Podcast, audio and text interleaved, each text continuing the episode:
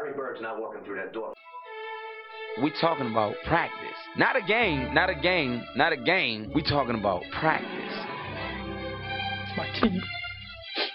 It's my quarterback. The kick. It is. God! God! God! To be the man, you gotta beat the man. The 2 1. Swung line drive left field. One run is in. Here comes Green. Here's the front of the plate. He is safe. Braves run. Braves win. Braves win. Braves win. Braves win. This is the Powers on Sports podcast. Welcome back to the Powers on Sports podcast. I'm your host, Jason, down here in Tampa. We are about 11 or 12 days into the Olympics, depending on when you are listening to this podcast. Olympic Games are wrapping up this weekend. We've got, I just want to give a shout out to Erriyon Knighton. What a job of by him, the 17 year old 200 meter sprinter from here in Tampa, reaching the 200 meter final. He did not win a medal, but what a career he has in front of him. Nothing but great things to look forward to from Erriyon throughout his career and all the athletes that have that have obtained uh, a medal here in the Tokyo Olympics. What a job by each and every one of them and what a job by each and every athlete that didn't win a medal. You know, what an accomplishment to make the Olympics under the scrutiny of COVID, under the the uh, uh, increased uh, COVID testing and all the sacrifices they had to make outside of a normal Olympic cycle. So kudos to all those athletes, volunteers, and organizers for uh, getting the games on. So we got a good episode for you this week. We're going to talk to Steve Carney. Steve Carney is a, is a Tampa Bay Rays insider here in the Tampa Bay area. He, he also covers all of Major League Baseball. We're gonna we're gonna recap the trade deadline, the uh, pennant races upcoming here in August and September. There are several uh, very good pennant races that are that are coming together, especially after the trade deadline. So we're going to talk all things Major League Baseball with Steve Carney, and then we're going to speak with Matt Zemek. Matt Zemek is a uh, regular contributor on the podcast. Matt works is the editor at Trojan Wire. He covers uh, the U- USC Trojans as well as the Pac-12. We're going to talk conference realignment with Oklahoma, Texas going to the SEC. What does the Big 12 do? What does the Pac 12 do? Are there potential partnerships, mergers, all that kind of good stuff related to college athletics? We're also going to hit on the name, image, and likeness uh, topic and how that's affected uh, the world of college athletics so far in the first month or so that that's been in effect. So enjoy the podcast. Remember, subscribe, rate, and review. You can find us uh, all over the place, but tell your friends about the podcast. We'd love to have some more viewers. If you have any comments, reach out to us at JPO Sports on Twitter and let's hear from you. We have some good stuff coming up in the future weeks. We're going to do a big college football preview uh, here in the next couple of weeks. We're going to continue to hit on the NFL and such, and then we're obviously going to hit on them when baseball playoffs and such get going in, in September. So lots of good stuff coming up on the Powers on Sports podcast. Appreciate you finding us and enjoy my chats with Steve Carney and Matt Zemek. Welcome.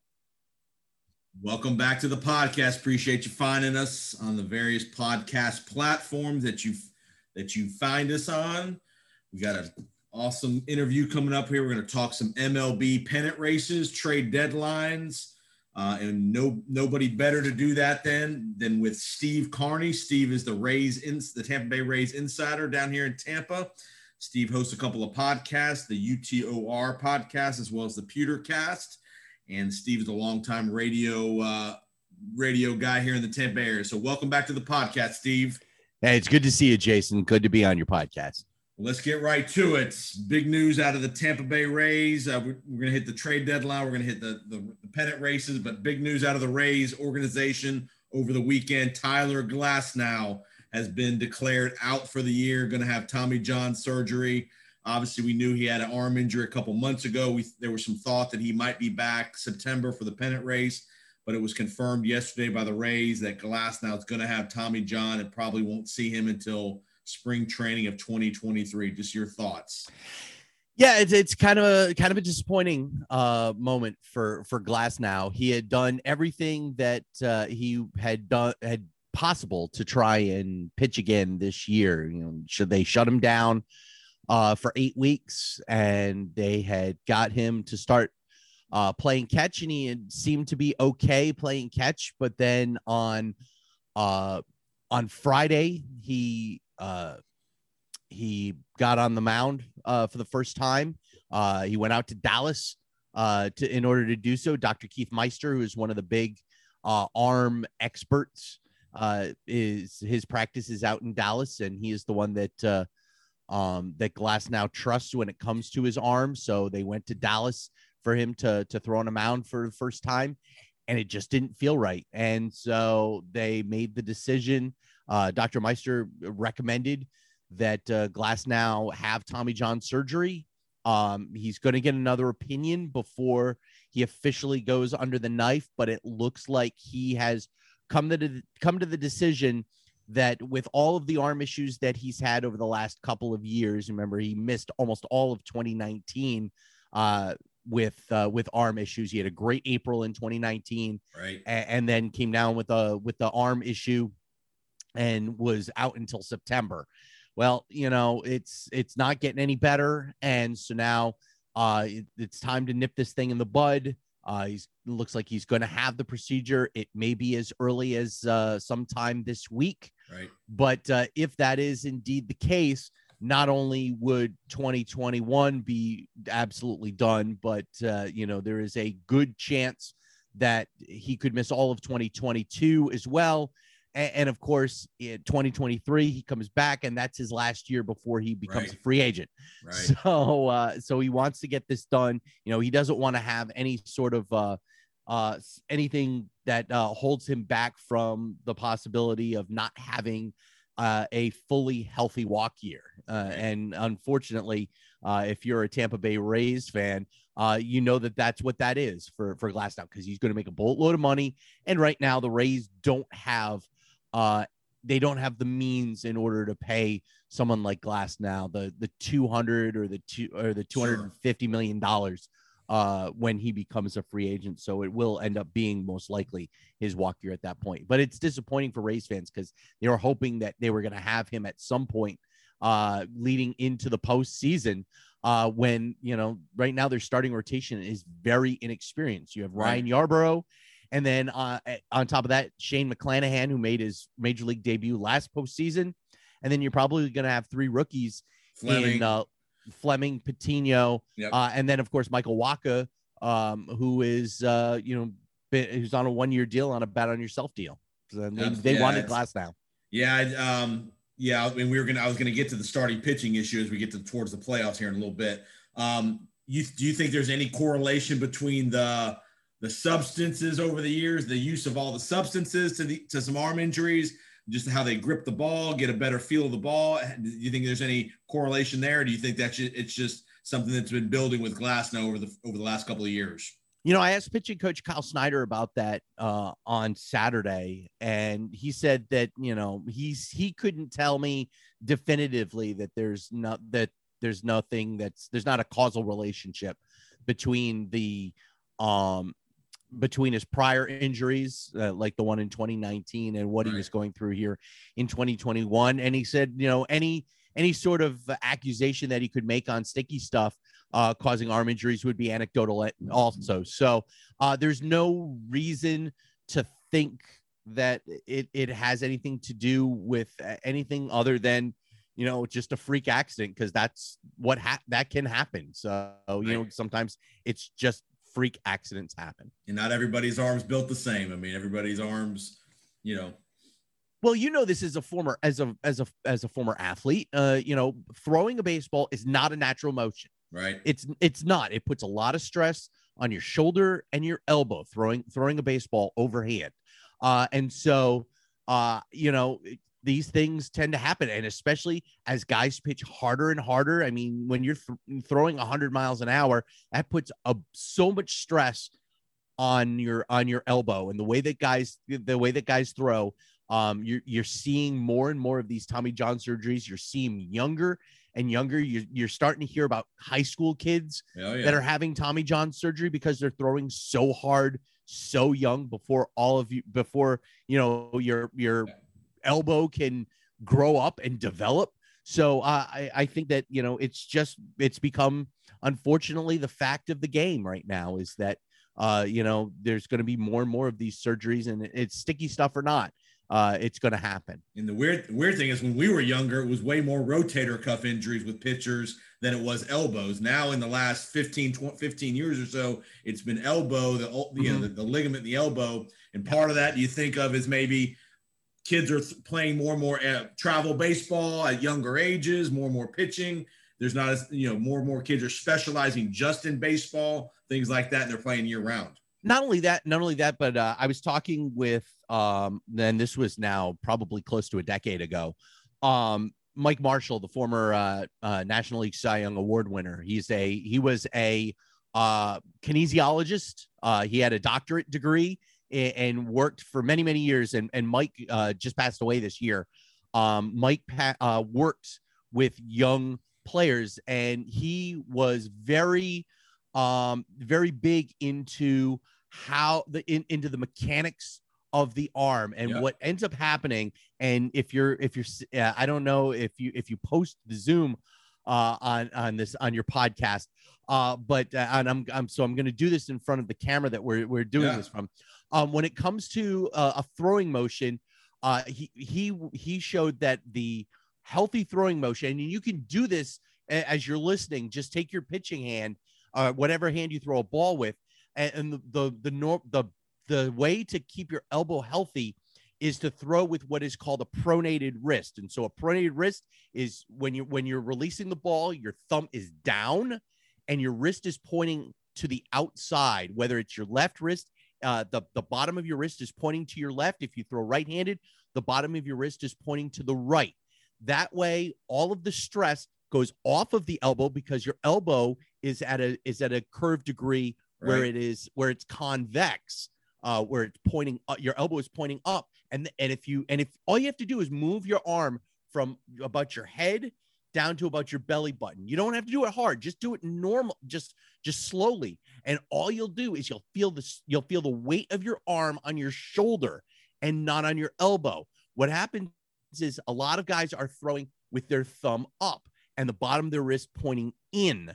And what that does, and all you have to do is take it from your arm down to your belly button, is you feel All the your, tension. the weight of your arm and all of that tension goes right onto your elbow. And that's what causes the stress on the ligaments.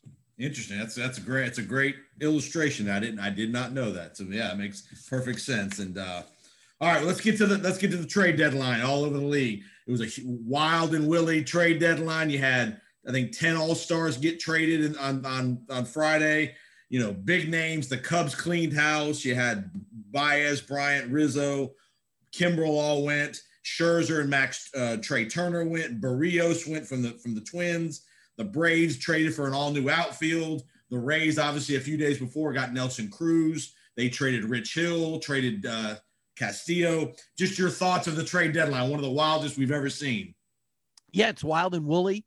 Uh, and it seems like teams that feel like they're in the chase went out and made the big splashes. You know, the Yankees went out and they Right. got Anthony Rizzo and Joey Gallo to help uh, with their left-handed power issues uh, because uh, both of those guys have more home runs by themselves than the entire left-handed hitting uh, Yankees position players combined, which is just a ridiculous number. And especially for a Yankees team where they've got the jet stream that goes out to right field. I mean, why do they not have any left-handed power?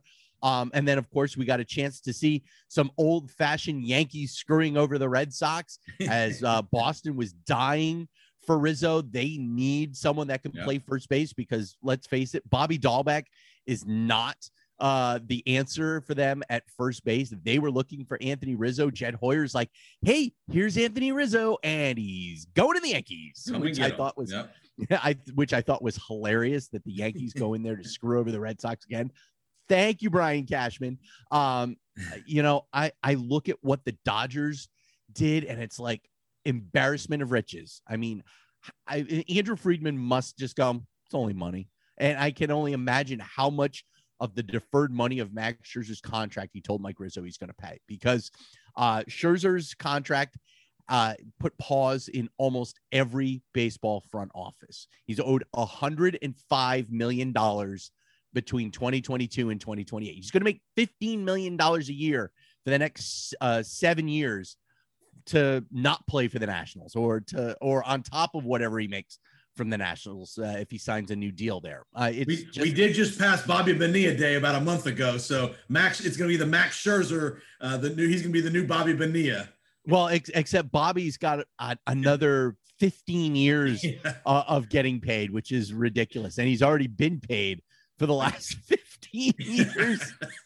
I love Bobby. I see him. I see him every spring uh, in Port Charlotte. He works for the Players Association, so um, I, I will. See, I see him uh, every year when uh, when Tony Clark comes around. Bobby, you always see Tony Clark, Bobby Bonilla, and Dave Winfield all together. Great, great group of guys to talk hitting with.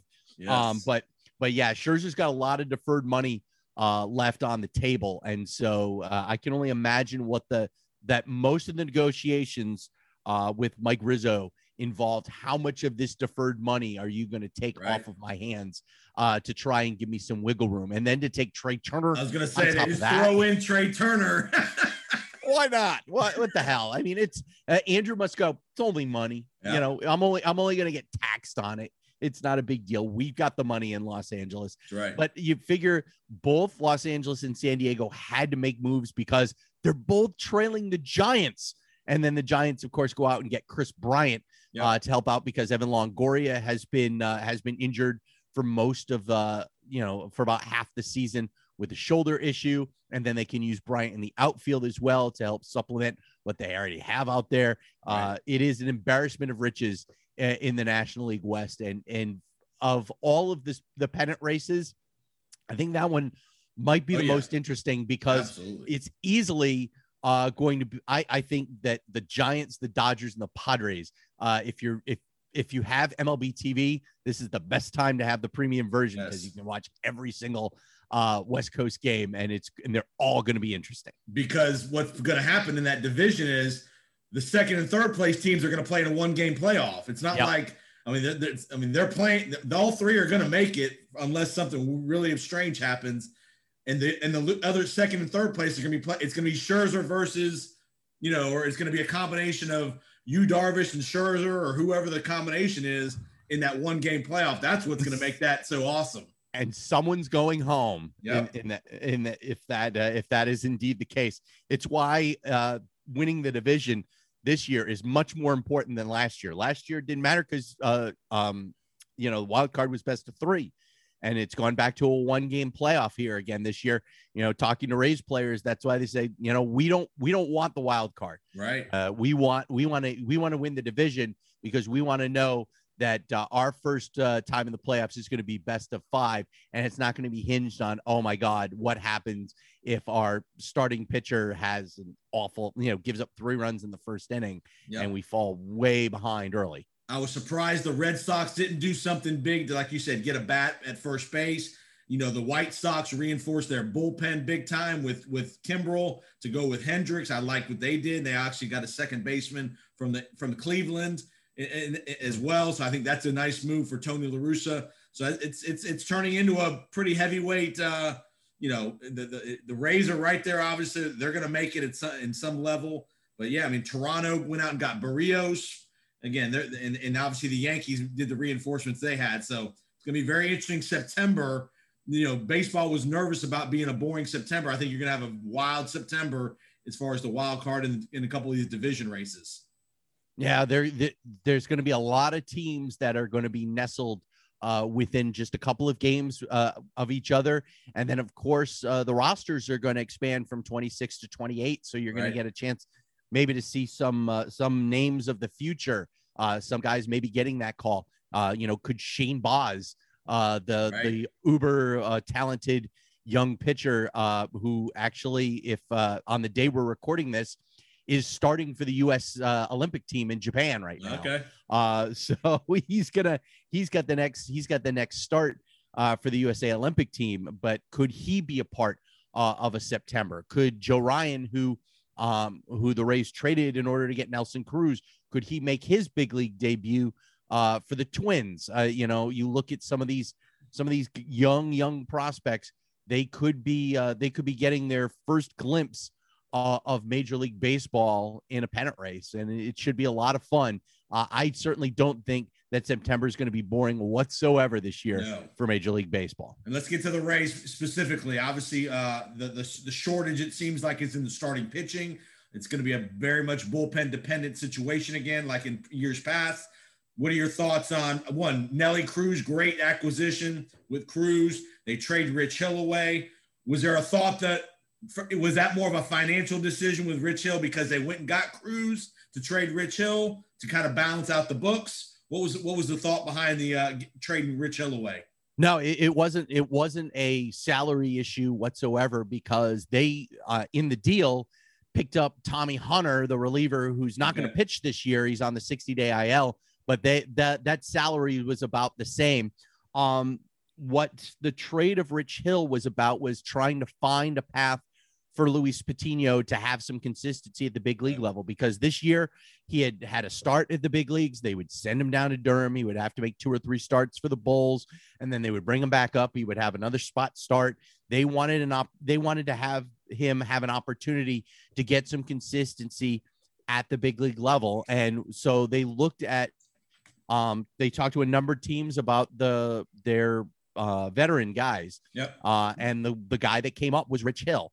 Um, you know, the Mets were looking for a left-handed starter, and so they were able uh, to move Hill. They got um, a young uh, single A catcher and Matt Dyer along Right. with Hunter back uh, in order uh, in order to get Hill. And you know, Hill has not been good in his two starts with the Mets. He's gone ten innings. He's given up seven earned runs. Uh, so his ERA is just under seven.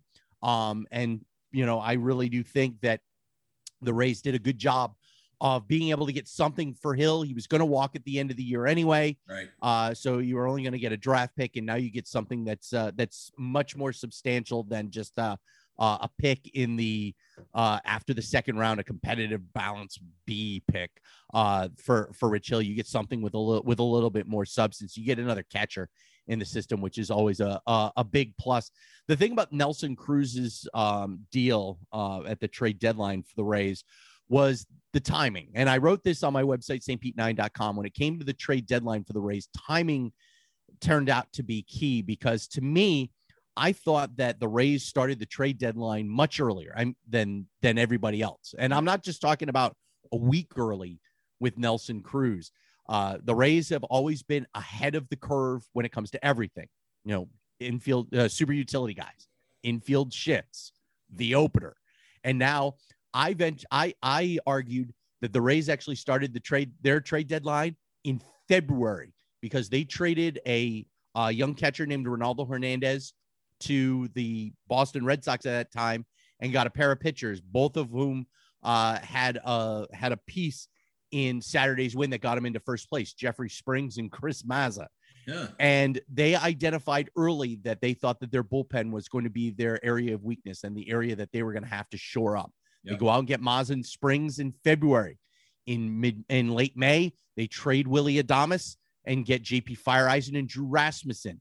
And then a couple of weeks later, they trade uh, a minor leaguer named Michael Plassmeyer to the San Francisco Giants and pick up Matt Wisler. Yeah. And then uh, 24 hours before the deadline, they trade Diego Castillo to Seattle and get a young pitcher named JT, or I, I, I shouldn't say a young pitcher. He's actually older than Castillo, uh, a pitcher named JT Chargois uh, to help with to help with their bullpen. And they have they have gotten all of these. They've done these moves and they've done them gradually, and they did it where they could maximize the return on their investment from be just from market levels. And I argue that the Rays are the best at that in baseball and maybe professional sports. They get more out of the return in their investment than anybody. And I think they started early so they could maximize that. and and because they i think they realized deep down come playoff time they're going to be hoping if they can get four innings out of their starters come the playoffs they're going to make it a five inning bullpen game every night in the mm-hmm. playoffs and the more depth and the more versatility you have lefty righties hard throwers soft Yep. throwers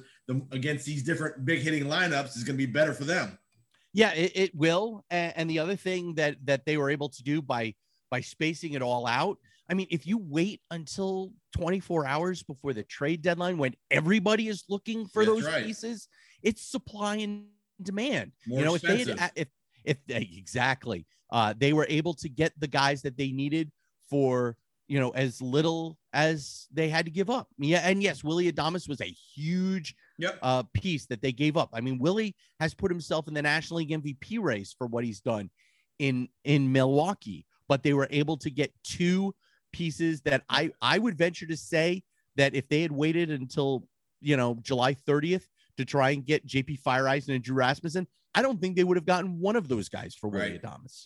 And so I I uh, and especially the way that Willie had been playing here in Tampa Bay, I, I think that I think they were able to get uh, a huge return uh, on that investment because they did it in May instead of in July. You listen to the Powers on Sports podcast. Jason with Steve Carney, Tampa Bay Rays insider. He's the founder of St. Pete Nine. Uh, he does a lot of great work. He, he covers the Rays on a daily basis, does a lot of great work uh, all over the Rays organization. organizations, very dialed in there. So we're just talking some MLB trade deadline. How do you think the Nelson Cruz acquisition is going to affect Wander Franco? Oh, Wander came great. up. I think it's going to be, I think it's a great, you know, mentor relationship with Wander and uh, Nelson Cruz. Your thoughts? Yeah, I mean, you got a 20 year old shortstop and a 41 year old designated hitter. Uh, Nelson Cruz has been in the big leagues since Wander Franco was four years old. He's grown. I mean, Franco is from a baseball family. His uncles are Willie and Eric Aybar, Yep. um, infielders, uh, both. Uh, Eric Aybar, of course, a longtime shortstop with the uh, Los Angeles Angels. Willie Aybar was with the Rays for uh, a couple of years um, as a as a uh, as a corner infielder. Uh, but Nelson Cruz is uh, from that same area in the Dominican Republic as uh, as Wander is too. So Nelson Cruz is like a god uh, to a lot of young Dominican players, and to have him in in that clubhouse as his teammate, and you think about it, the first day that uh, those two guys or that that uh, Nelson showed up to the team in Cleveland after being traded for uh, over, just over a week ago. Yep. He sat on the bus, and who did he sit next to? Wander Franco. You know, he the the mentorship started early, and you know, you talk to guys who were teammates of Nelson's in in his different spots. Mike Zunino was teammates with him for four years, called him the best teammate he ever had, and so uh, to have uh, a piece like that and a guy that can still hit the bejesus out of left-handed pitching and pitching overall at 41 uh you know it's a huge huge get and it's and you know that the Rays front office identified Cruz as the number one piece that they were looking for because they gave up not just one but two of their really high prize top prospect almost major league ready arms in order to get him for just a couple of months. They knew this uh, almost immediately that that's the that's the piece that they needed and they went out and got it. And they and they and they didn't wait. Uh, again yeah. that's the front office. And when they they identify they execute and then they evaluate. It's a really nice little feedback loop that they have to uh to judge whether or not their process is working. And i mentioned that in my column on stpete9.com which you can uh, see. It's up uh, uh it's i it may be one of the first uh uh pieces when you go to the website. It's up there.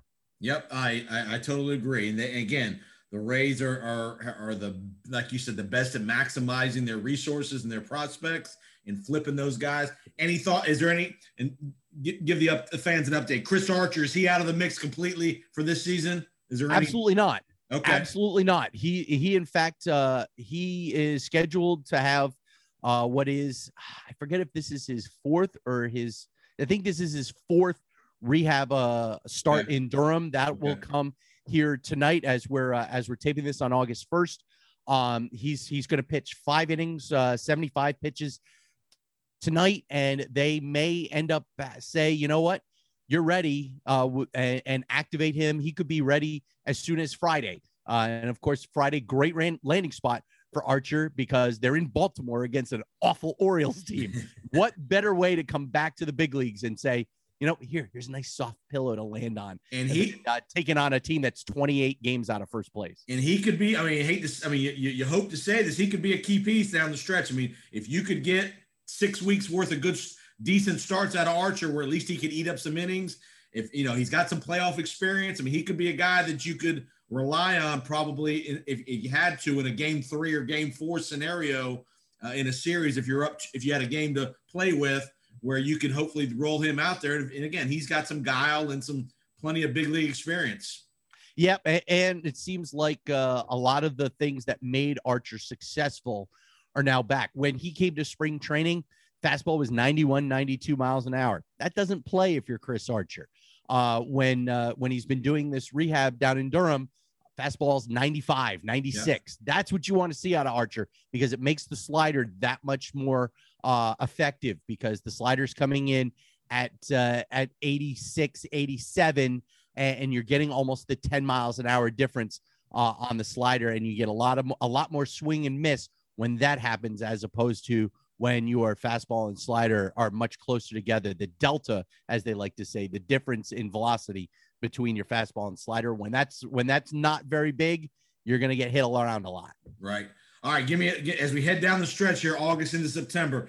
Give me the X factor for the for the for the for the Rays. Give me an X factor for the for the pennant race between the Rays and the Red Sox. What do you think is going to kind of be the determining factor here?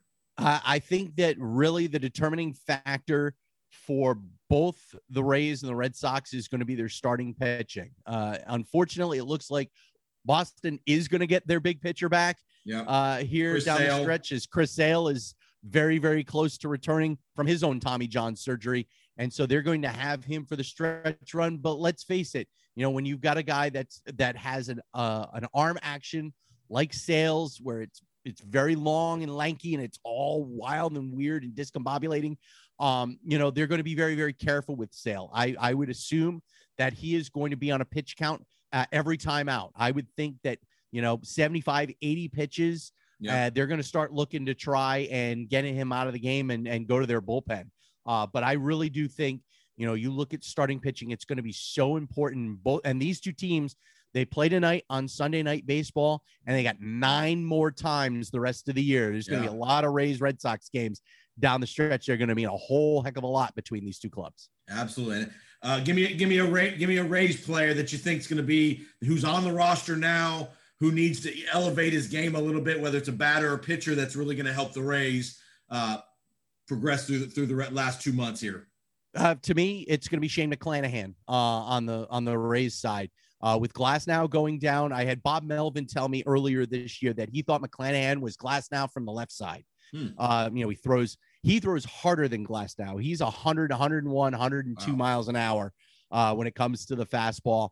And let's face it, if there's going to be one guy that's going to probably pitch a if there's a one game playoff, uh, if they end up getting stuck with the wild card and they got one game, going to be McClanahan because Yeah. he just throws really, really hard, and he's he he's a he's a he's a he's a young. I mean, he's young. He's 25, but uh, you know, he's got the he's got the playoff experience. Made his major league debut in the postseason. That's how much they think of McClanahan.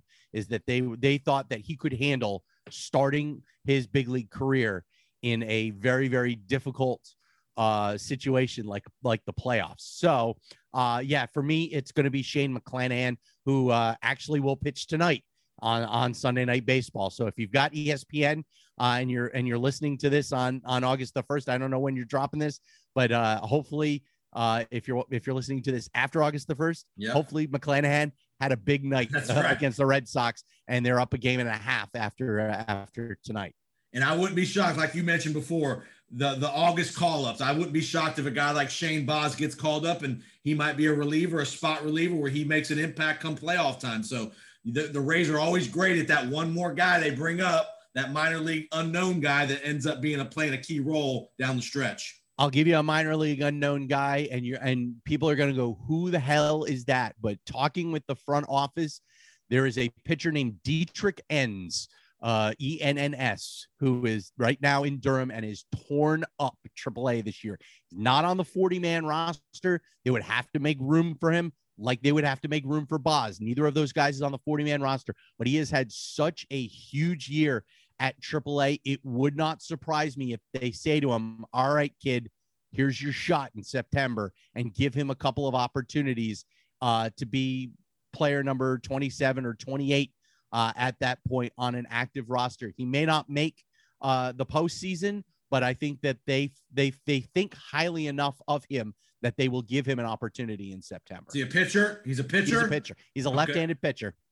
Yep. They got a lot of those. They got a lot of those in this. Well, in this. you got to see the Yankees and you got to see the Red Sox. You got to have some left-handed some left-handed options. So exactly. Steve, great job, man. Continued great work. Tell the audience where they can find you one more time, and uh, thanks for all your time, man. A- absolutely, Jason. Yeah, you can find me at stpete9.com, S T P E T E 9. You can use the letter or you can spell it out or you can use the number. It both goes to the same spot. You can follow me on Twitter and Instagram at Steve Carney and check out the Under the Orange Roof podcast at UTOR podcast on Twitter. We'll see you keep up the great work. Enjoy your coverage of the Rays down the stretch, and we'll see you come the playoffs, my man. Thanks. Thanks, Jason. Appreciate it, buddy. Have a good day. Yeah. Thanks for tuning into the Powers on Sports podcast. We really appreciate it. Remember to subscribe, rate, and review. Before we get back to the episode, want to mention Titan Home Lending. If you have any home financing needs in the state of Florida, reach out to me, Jason Powers, Titan Home Lending, 205 790 1404.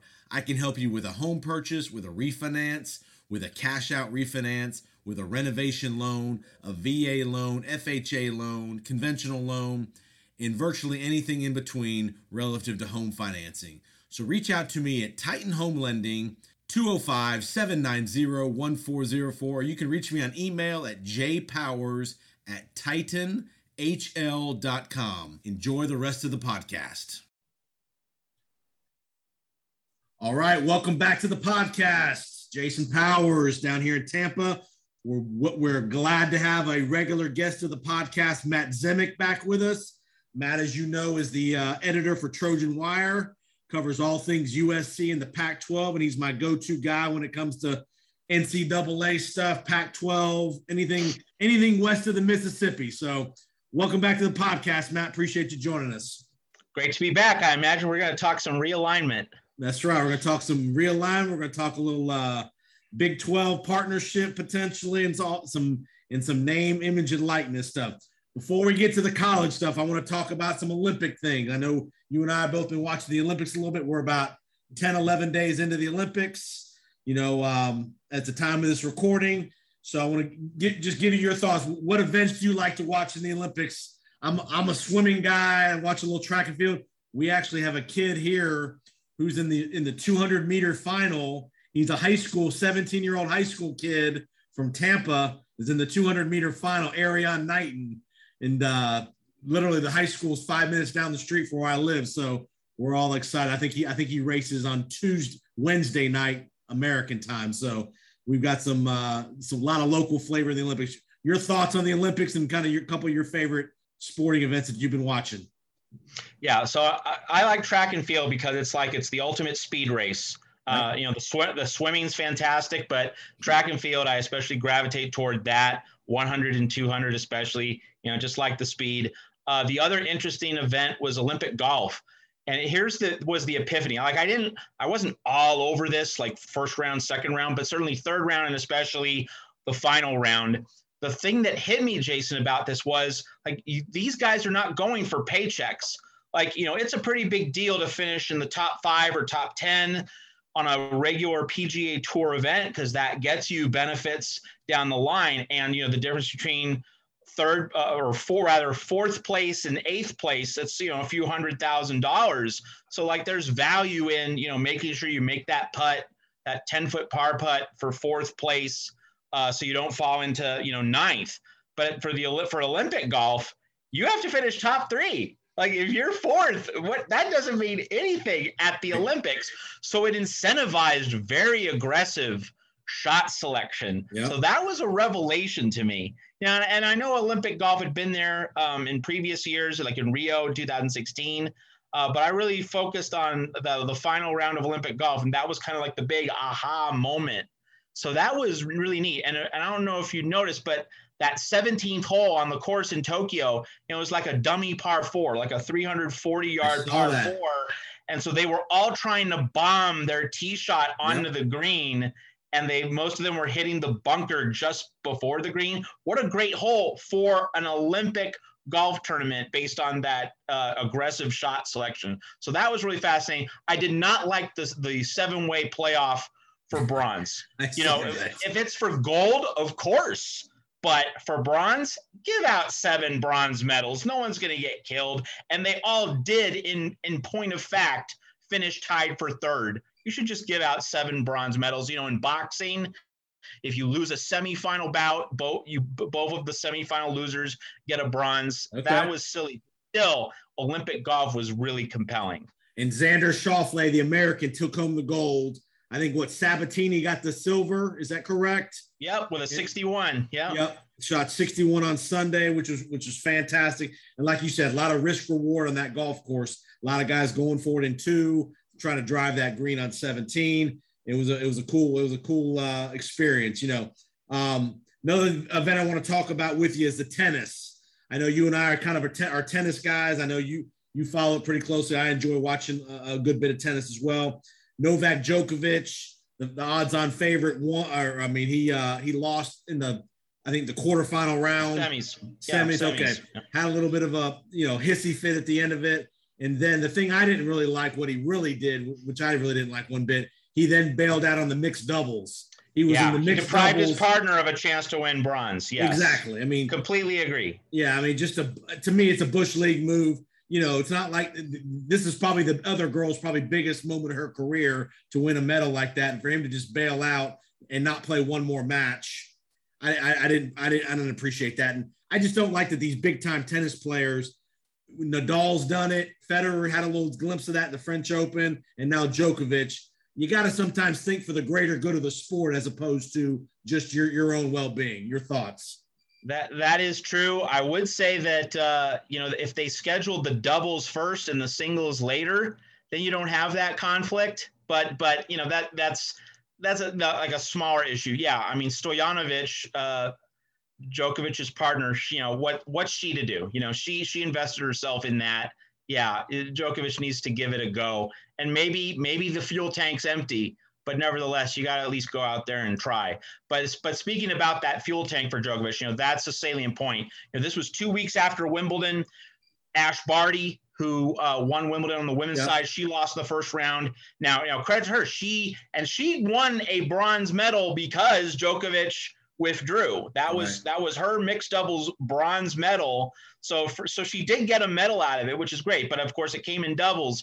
But in singles, you know, she was spent after Wimbledon. It took so, so much out of her, and so it brings up the larger point that you know Olympic tennis in the summer.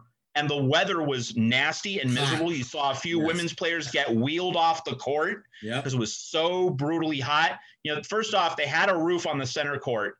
They should have just used it. You know, I, I'm, I'm now I know plenty of people disagree, and I, and I understand. You know, sport is a test of the whole person and stamina, fitness, et cetera, et cetera. But like these these players today, they play a demanding sport and they play a packed schedule. You know, if this Olympic tournament was held four weeks after Wimbledon, okay, you've had a plenty of time to recharge and go at it in the heat, see who's the best man, the best woman, fine. But this was two weeks after Wimbledon. Right. That is a really short turnaround. You're flying half the way around the world, and Djokovic has done so much heavy lifting that you know, it, you know, uh, he was obviously the favorite coming in, but there was certainly the chance that the the just the accumulated workload of the year was going to get to him. That's exactly what happened. So my big point, Jason, is is anyone really going to get bent out of shape if we just move Olympic tennis to the winter?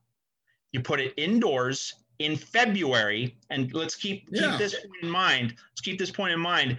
In the summer, early August, you have we're, we're about to have the Canada Masters, the uh, Toronto for the for the men and Montreal for Yeah. the women. Yeah. Those are both 1,000 point tournaments, very significant tournaments Yeah. in terms of rankings points and prize money. You don't have any 1,000 point tournaments in February. So you can, and you know, the Australian Open was in fe- uh, February this year, but that was the pandemic. Normally, it's in the last two weeks of January. Right. So you can take three weeks off. Yeah. You then play a week of Olympic tennis indoors. So climate controlled, it's comfortable. It- It's also early in the season when players are fresher, and then you take a week off, a week and a half off to go to Indian Wells in its normal March slot. Of course, Indian Wells is going to be in October this year, but next year it's going to be back in its normal March slot. So really, uh, I think tennis should should just go to the winter That's a great uh, point. in, in February. It would fit the ca- tennis calendar so much better. Right here, it's just crammed into so much right after Wimbledon, right before Toronto and Montreal, and the U.S. Open series leading up to the U.S. Open. It's such a better fit in February. That that really is the big epiphany I had about Olympic tennis this year. All right, now that okay, I'm gonna get you my last. We'll get you one more Djokovic comment here. Your thoughts on him going to Flushing Meadow to, to complete the slam? What do you think? I mean, he's gonna have t- he's gonna have time to rest. He's gonna have a good three weeks, three and a half weeks before the before the U.S. Open starts. You're you, know uh, handicap his chance at the at the slam. Yeah. So I, you know, the main thing is look, looking at the draw. You know, you're going to have Rafael Nadal back in the mix. He wasn't there at Wimbledon. Right. That's point number one. Point number two, Stefanos Tsitsipas, who you know lost in the first round at Wimbledon. You know, he had just made the Roland Garros final, and as you know, Jason, this year there were just two weeks between Roland Garros and Wimbledon Right. previous several years there have been three weeks so it was a quick turnaround for Tsitsipas. He's still not used to, to going deep at a major and then backing it up immediately after. But now he should be physically and mentally fresh. And so let's see where Nadal and Tsitsipas are in the draw. Also Medvedev, but I think Nadal, Nadal one, Tsitsipas two, Medvedev three. Let's see where they are in the draw relative to Djokovic. Um, I, I, you know, Dominic Thiem, he's had a, a- wrist injury. Apparently, his recuperation is going well, but like he's punted this year, basically. he's not so I downgrade his chances. You know, Zverev, yeah, it's interesting. Zverev played the Olympics aggressively, and people are wondering why can't he play like this all the time? You know, and then he gets to majors and he just pushes the ball for well behind the baseline. If he plays aggressively like he did in the Olympics, you know, he could be a, a much better player. So we'll see if that aggression goes to New York. History says we should doubt that it will because he just goes into this passive shell in best of five. Best of three brings out a, a better version of him, uh, but we have to see it in five set matches. But it's Nadal one, uh, Tsitsipas two, Medvedev three is the challengers to Djokovic in New York. Yeah, I, and that's one thing. One thing I would say to the audience, and I've never been yet, and I'm gonna at some point in my life I'm gonna go night match in New York at the U.S. Open, a, a night session. You know, a, a fourth round quarterfinal deal. Usually Uh-huh. they, they always play all day Labor Day, which is a great day of tennis in New York City. So one of these days I'm gonna make it to New York for a, either a Labor Day or a, all, a night session kind of session for the U.S. Open. Yeah, no, I mean, we hey, you and I both grew up on Jimmy Connors. Yes. That amazing 1991 run. Yep. And then late in the 1990s, it was the Todd Martin Power Hour. Yes. Uh, a Todd Martin fourth round match going till 1.15 in the morning. yep. I mean, you know, that was the vintage stuff. And on USA Yep. Network with Yep. Ted Robinson and John McEnroe, I mean, that that was the real deal. That was awesome. I remember that stuff. Yeah, great. that late night at the Open. Yes. Great. No, no doubt. I, and four or five years ago, ESPN had, they were, I can't remember who was playing, but they played to about two o'clock in the morning and it was a classic match and it went five sets. Yeah, and- there was a yeah, Cilic and Yes. de Minaur Yes. went till 2:26 in the morning. Yes. Uh-huh. I, I, I, was up watching it. I, I'm with you. I love, I love that stuff. I think they do, you know, And Ted you had- Robinson's a great tennis guy. Yeah, and you had. Nadal, you had Nadal and Thiem playing that five-hour quarterfinal a few years ago. Absolutely. Also, Absolutely. yeah, late late night at the Open's the best. Definitely It looking is. forward to that. Absolutely. Um, one more, one more Olympic thought, then we'll get to the college football. Give me uh, Simone Biles as we're taping this. She's just won her bronze medal in the in the balance beam. Good for her that she came back and at least participated in one of that. Just your thoughts on that whole situation with Biles and uh, you know, sh- people have different views. You get different. You got you know you got all you got all all spectrums of opinions on this. Your thoughts? Yeah, so I think a lot of people are overthinking this. You know, her her dominance has been so pronounced that it was just expected. It was automatic. You know, money in the bank. You know, of course she's going to get a, a pile of gold medals again. Um, like you know, Mike, you know, Michael Phelps, you know, Right. winning you know four, five, six golds each each Olympiad for several straight Olympics. So people just expected that of Simone Biles. But hey, you know, she's a human being. She feels pressure, and you know, she's been through a lot. And let's remember, she was you know part of the Larry Nassar's reign of terror. I mean, she's been through legitimate trauma. Like you could argue the point on Naomi Osaka. Like you know, th- you could say that it's Right. kind of manufactured. You know, her her team of consultants is kind of creating a, uh, you know, something around her. Now, I you know, I, I believe her when she says she's suffered from depression, but you could still make a reasonable argument that that's a lot of what's going on around her is manufactured. Then stop Simone doing Biles- interviews, Naomi. Don't do interviews if you're going to bail out of Wimbledon. Yeah. So I mean, compared to uh, Osaka, Simone Biles has been through legitimate Right. trauma. No one doubts that. And so she didn't perform well. She faced pressure. So the idea that oh, sh- you know, she she w- was not, you know, helpful to her teammates, like she let them down. Please, she didn't perform well. Right. We're overthinking it. She didn't perform well. It happens. It happens to athletes. We're not perfect. We're not robots. You know, of course, she would have wanted to win a few gold medals. That's why was her plan. It didn't work out. She got some stage fright.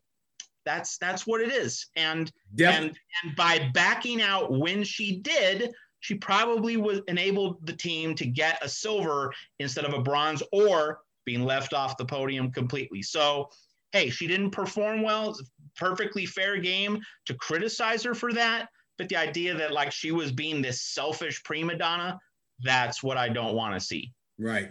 And, and and again, this is a total monetary comment, but you know her sponsors, all the sponsors that pumped in all the money to support the Olympics with her and all the I you know they were not happy with all that going on because you know they're gonna they're gonna play a public face of, of positivity, but you know behind the scenes those sponsors were not happy that she didn't even if she didn't wouldn't have won the gold to not even get the exposure on NBC and the Olympic platform that she would have gotten had she performed.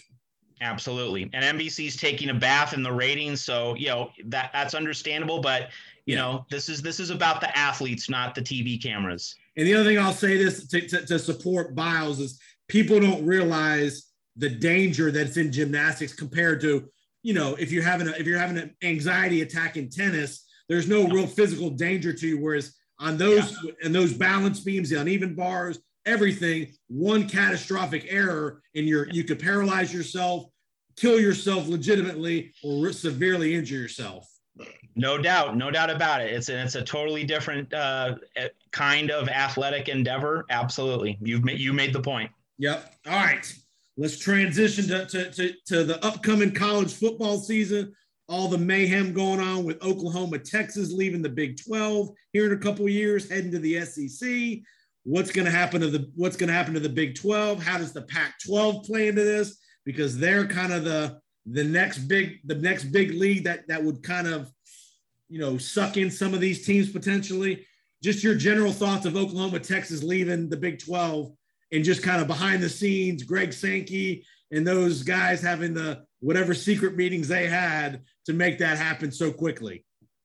I think I think the main observation two two main observations to make here, Jason. One is if we didn't have the pandemic, which made which made it urgent to get an expanded playoff in order to generate the money to recover the shortfall of Right. pandemic budgets. Right. if we didn't have the pandemic and which led to the 12 team playoff, this doesn't happen because in a four team playoff, it would obviously be insanity for Oklahoma and Texas, but especially Oklahoma to leave for the SEC because you have Alabama there to get the SEC's spot in a four team playoff.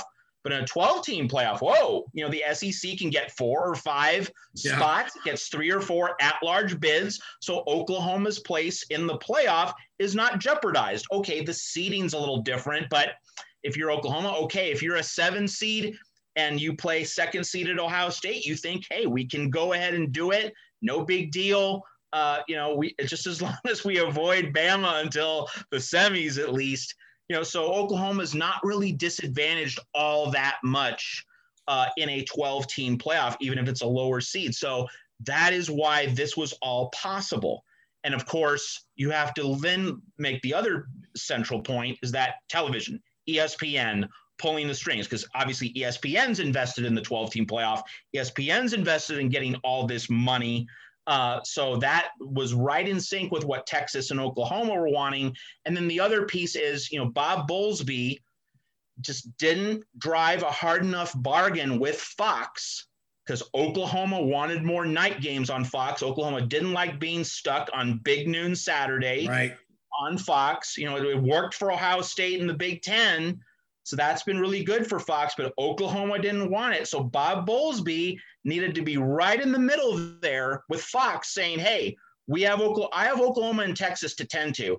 And if they're not going to get night games, we need to, to reconsider our partnership. We need to tear up our contracts. He needed to play hardball, and he clearly did not.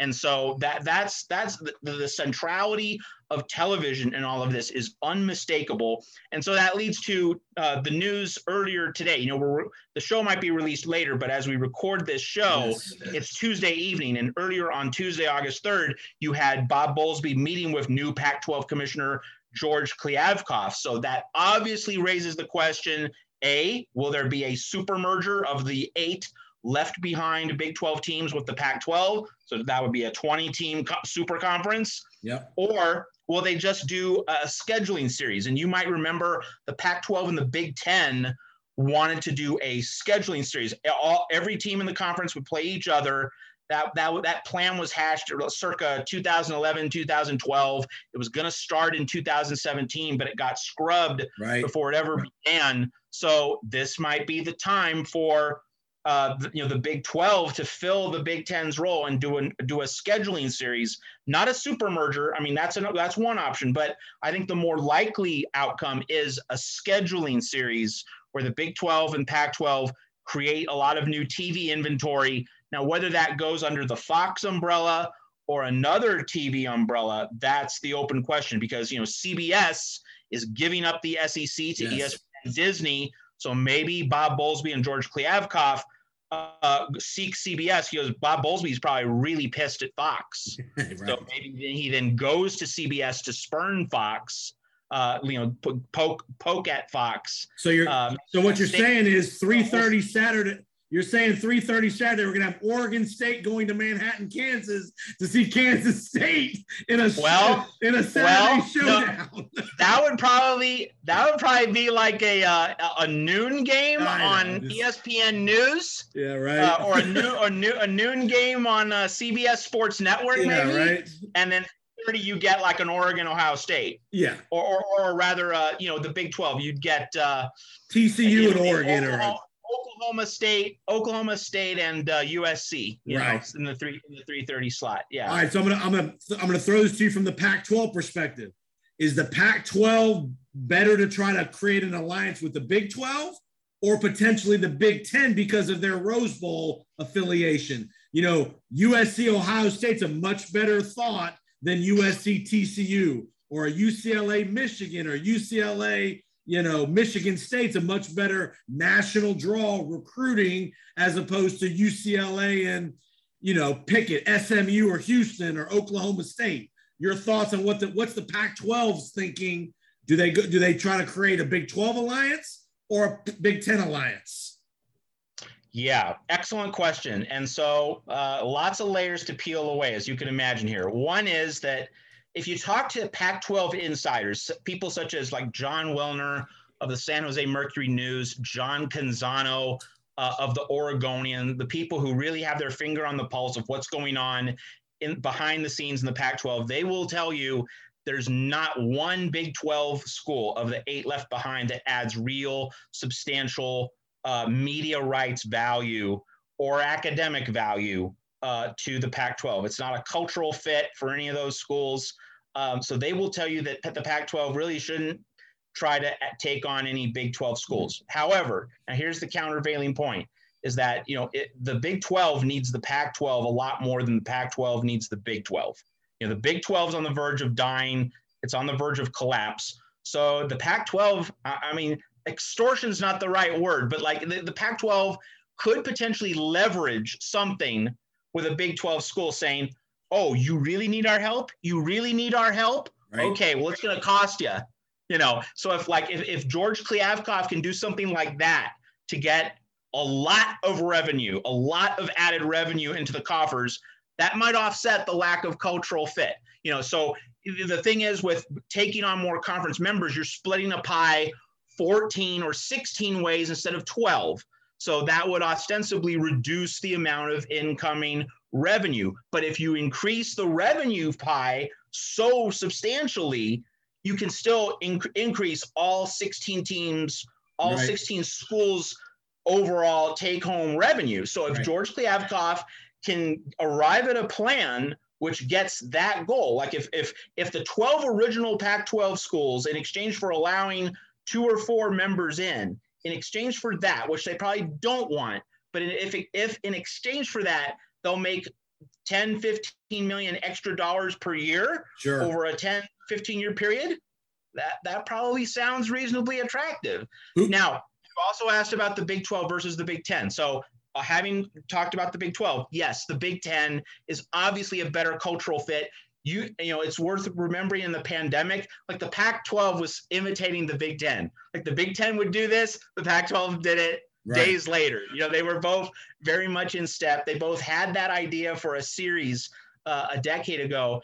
And you know there have been whispers and some usc fans that i see on twitter they say hey we should go to the big 10 usc and ucla should go to the big 10 maybe also oregon and washington but but you know the academics are there. Like there's much more of an academic and cultural match uh, between the two conferences. And as you said correctly uh, the quality of games are better. You know we have oregon and ohio state Washington and Michigan in week two of this season. You know, so there those are very attractive high-end games. You wouldn't get the same level of quality with the eight left behind Big 12 schools. So yeah, the Big Ten should be the first place the Pac-12 goes, but you're probably not likely to see a deal there except for like a scheduling series, like not not a merger or not uh, switching of members. So Mhm. then, you know, the Big 12 would then enter the conversation. And it goes back to that point about George Kliavkoff leveraging revenue. If he can find a way to get lots of money uh, from an acquisition of a few Big 12 schools, that could be considered uh, in exchange for the lack of cultural fit. it sounds like Kansas is probably going to kind of I would I would think go to the Big Ten because of the basketball tie-in as well. Sounds like they might be the if, if a team if another team leaves, sounds like Kansas might be a big a perfect Big Ten candidate because you're geographically very close. Obviously, the basketball profile is US. Is it who who is the one or two power players in the Pac-12? Is it is it what USC, UCLA, Oregon? Are those the three kind of heavyweights when it comes to ads, decision makers, leaning on the commissioner? Who are the who are the two or three schools that are going to wield the most power in these decisions for the Pac-12? Yeah, that's correct. It's it's the you know the, the schools in the LA markets, Right. you know, with all that that that money and and and leverage, in, you know, in, in media rights negotiations, And and then Knight. Oregon with Phil Knight's money, yes, and then you probably probably put Washington fourth because Right. Washington has had recent success, major market. Uh, so th- th- those would probably be the, the the four major teams. Some interesting proposals that I've seen uh, in discussions that I've had. One person uh, said, you know, uh, invite Gonzaga for basketball only. Yeah. And if you if you if the Pac-12 invites Gonzaga for basketball only, invite Kansas for basketball only. Like you don't want Kansas's football, but hey, Or Gonzaga or Boise for football. Or for a Boise for basketball football. conference.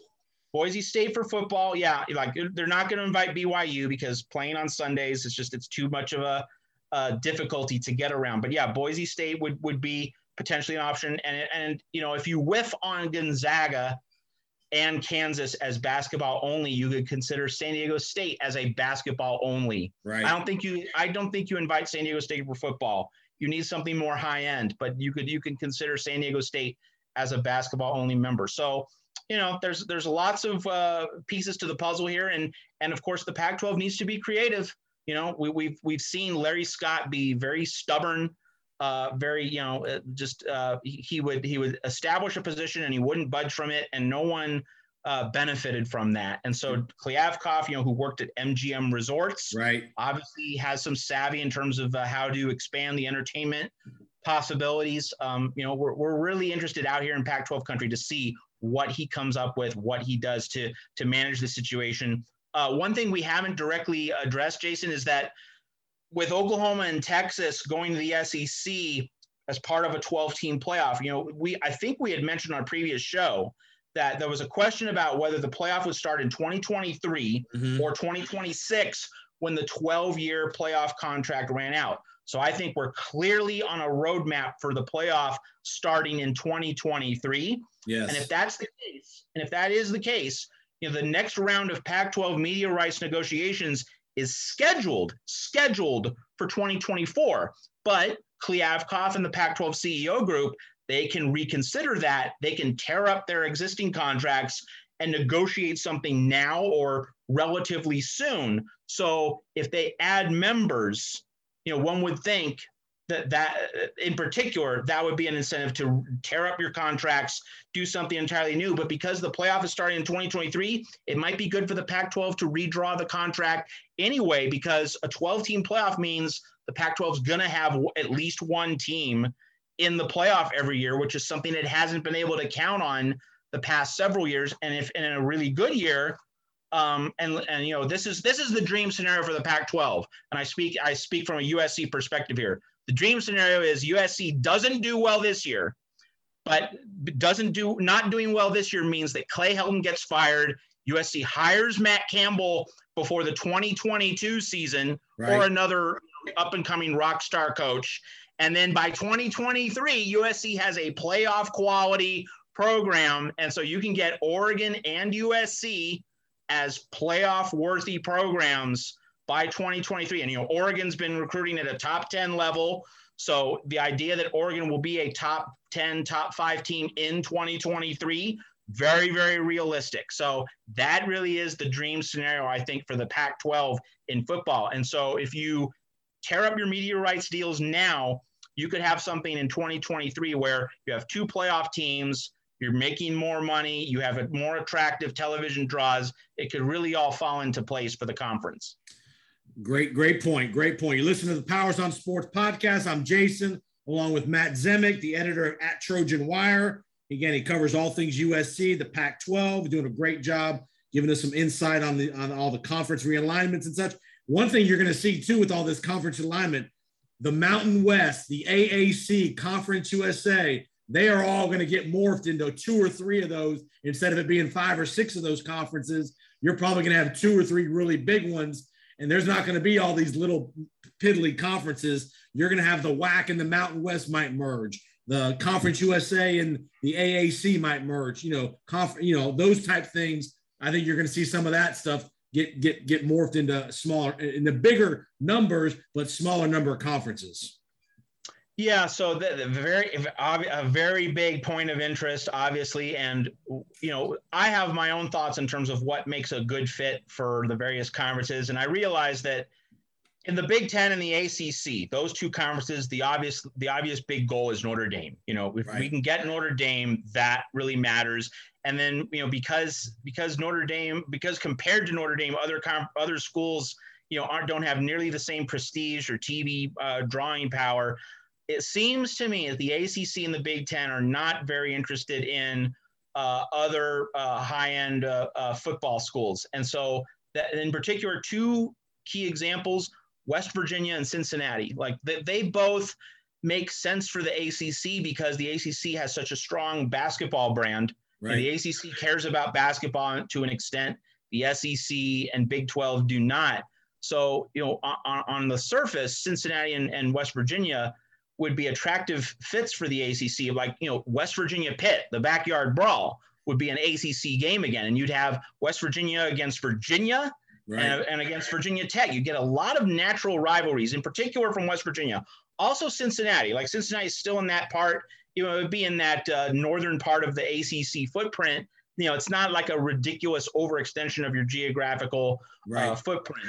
Um, so, but I I don't get the sense that the the Big Ten or the ACC are looking at West Virginia or Cincinnati right now. So that leads me to the idea of that the, the how will the Big Twelve and the AAC fit together when this is all said and done? You know, is the AAC going to take from the Big 12? Is the Big 12 going to take from the AAC? How's that going to work out? Like I have no idea, but I'm I'm I'm I'm what I do have a good feel for is that you're going to see a, a transition one way or the other. I just don't know which way.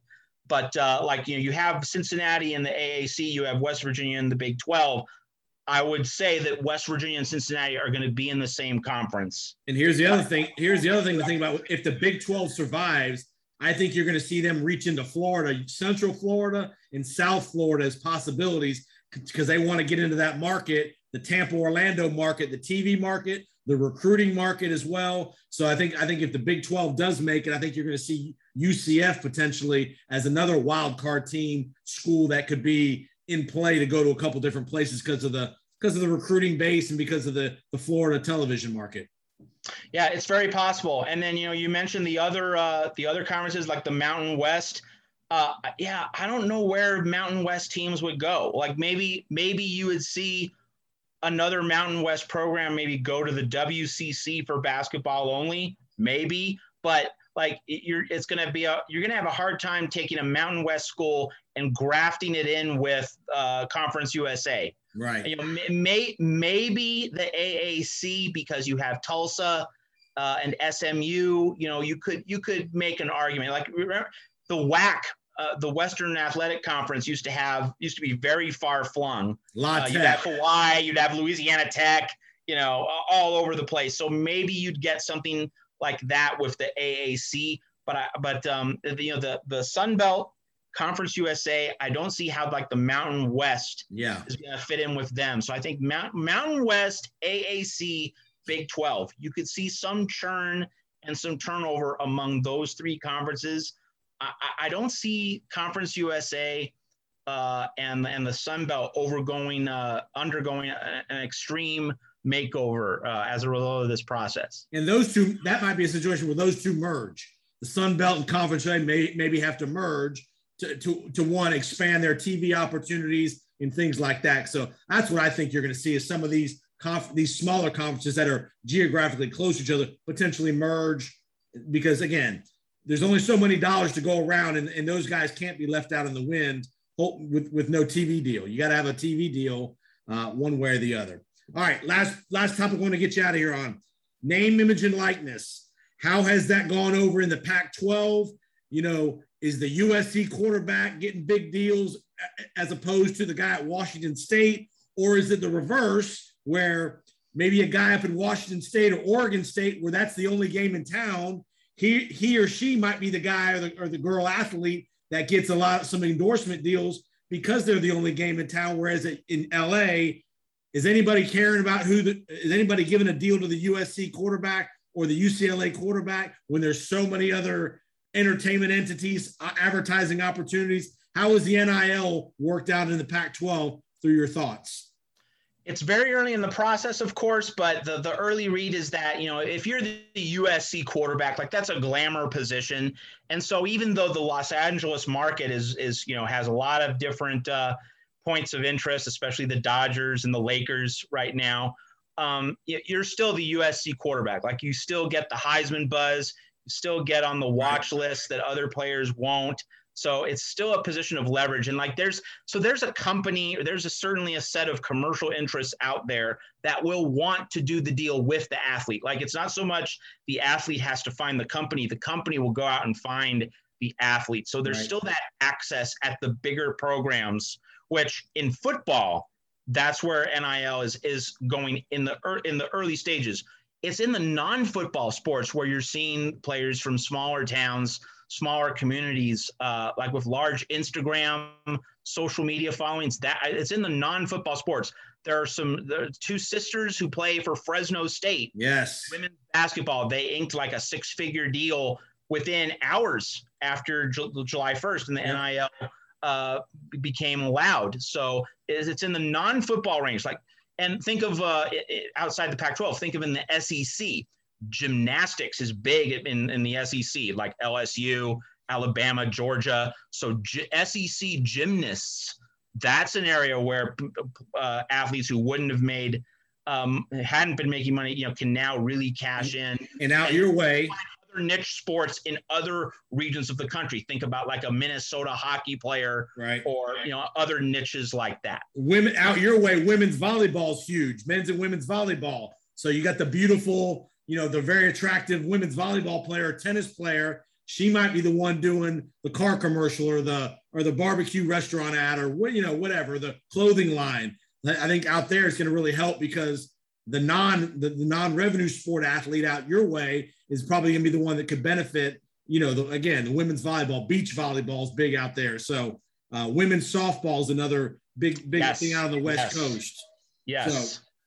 Also in Oklahoma, like Oklahoma won the national title. If you're a great softball player at Oklahoma, you are getting a, a nice little deal. something right right Your advertisers in localities in and around Norman, Tulsa, Stillwater, they're, they're definitely looking for you. all right last thing get you out of any any new news on last time we spoke you you broke the story about the arizona state issue any any updates on the arizona state kind of football recruiting issues they were kind of uh, they kind of got exposed that they got caught with uh, doing some illegal recruiting stuff any news Yeah, there was a story that broke about seven to 10 days ago. Tight ends coach Adam Breneman was excused from the program for his dealings, but like that's that's a very very little fish. You know, where we're uh, in terms of the big fish, which are of course Herm Edwards and his defensive coordinator and re- recruiting coordinator Antonio Pierce. It's been very very quiet on that front, and it's really interesting that uh, you also have in the Pac-12 uh, Nick Rolovich, the head coach for Yeah. Washington State refusing to get vaccinated. And like he has every right to make the personal decision. Let's be clear on this. Like people think oh he's being forced to to get a vaccine. It's not so much that. He has the right to make that decision.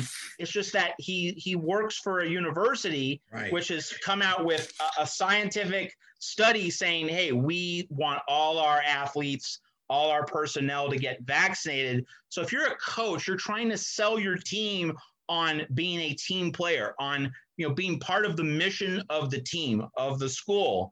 And it's that political element where Rolovich is is creating problems for himself. It's not his stance on vaccines. It's that you know it's be a team player. Right. You know why are you pushing back against your administration? That's the the sensitive spot. So i mentioned that just because it was felt uh, some washington state bloggers that i talked to they said you know hey there's a chance to fire him with cause you know meaning that we can save money for the next coaching hire. We can boot him out get a reboot of the program.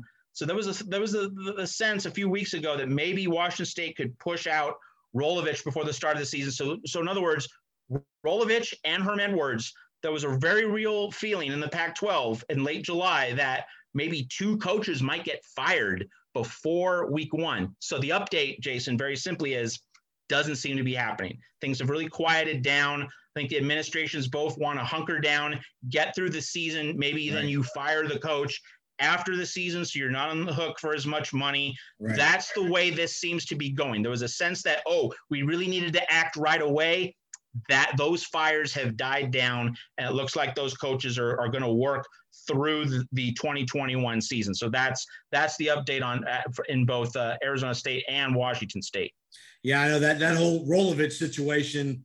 You know, obviously he can have his opinion, but you can't, as the head football coach, you cannot be out publicly, you know, going against what the university's trying to trying to get across. Probably from a conference perspective, they don't. A big Pac-12 conference didn't want no part of Rolovich running his mouth like that. Again, you can have the personal opinion, but you got to some. You have to play to some degree the company line of what your university and your institution kind of wants you to do. Yes, and the, the just the final point to make on Rolovich is that you know the Pac-12 seems to be likely to implement a for, game forfeit policy akin to what Greg Yeah. Sankey and the SEC have put forward. So the one thing that would get Rolovich fired before the end of the season is if Washington State forfeits a game. Right. Boom, that will be a powder keg. He's got to be out of here right away. That would be able to take him down. But unless that happens, he'll make it through the season. That seems to be the insider consensus at this point. Yeah, you're no, you're right. You're right. Well, Matt, great work, man. We're going to have you on here in- in- real soon. We're going to do a Pac-12 football preview special along with with some other conferences around the country. So you're my guy in the Pac-12. Appreciate the time, man. Always a pleasure, and have a great week. I always have a blast on your show. Thanks for having me back. Thanks, man. Real quick, Matt, tell everybody where they can find you online. Yeah, Matt Zemek, Z E M E K, and I'm at Trojans Wire. I also have a Patreon site where I put out uh, occasional college sports podcasts. Going to be doing more of that as we get closer to the season. So it's, it's going to be fun times. Cool. Great job, Matt. We'll talk to you real soon, my man. Thanks. Thank you. Thanks again for listening to the Powers on Sports podcast.